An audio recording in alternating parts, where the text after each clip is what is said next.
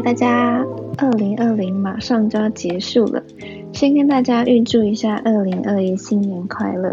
不知道你们跨年有什么安排呢？不管有什么安排，都先祝你们可以过一个非常快乐的年。我今天要说的主题是二零二一年的流行时尚关键。我觉得蛮有趣的，这是关于一份就是 Pinterest 发布他们的报告，是 Pinterest 二零二一 Predicts，他们预测接下来二零二一的流行主要关键。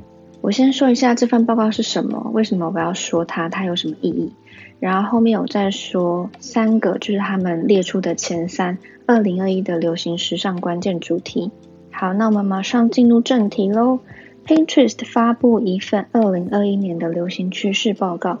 这份报告是对于时尚产业的人员是具有参考价值的，是为什么呢？主要报告里面呢，包含了三十个分类下的一百五十个 Pinterest 的热门搜索关键词。它是根据平台的四亿活跃的用户搜索数据，以及里面的搜索趋势增长的关键词来做的整理。这份报告，所以这份报告不管是对于时尚产业的工作人员，或者是你是小型的创业家，但是跟服饰跟流行趋势有关系的，都是非常可以拿来参考用的。里面有很多新兴的热门关键词，这些产品的关键词本身也是代表消费需求。为什么人们会去搜索这些关键词？肯定是有什么样的动机，一定是有需求吧？那这些关键词又可以解决什么样的痛点，或者是商家可以给出什么样的需求给予这些消费者？甚至它的使用场景是什么样的？还有哪些产品可以满足同样的需求？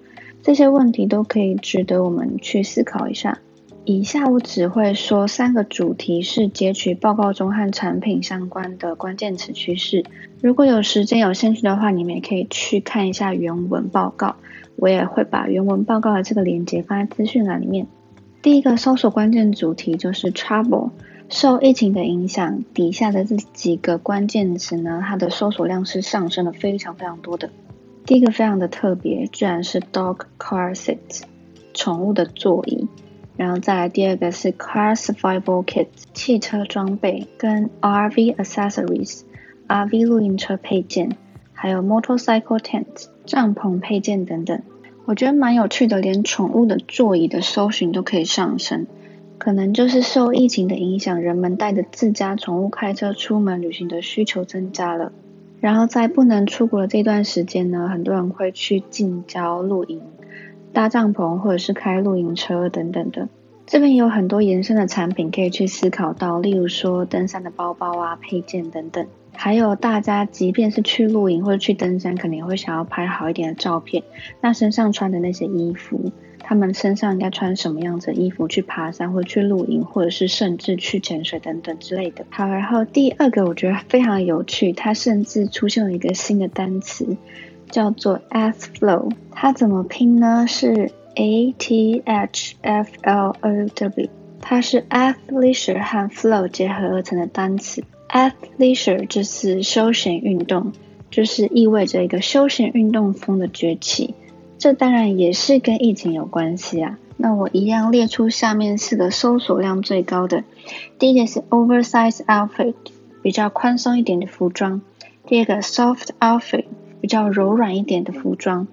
第三个，cotton jumpsuit for woman，女性的棉质休闲服装。然后第四个，co-ord outfit two pieces，是连身服装或者是两件式那种舒服的穿搭。这个单词又代表着说，虽然我们现在很长时间在家里会穿的比较休闲。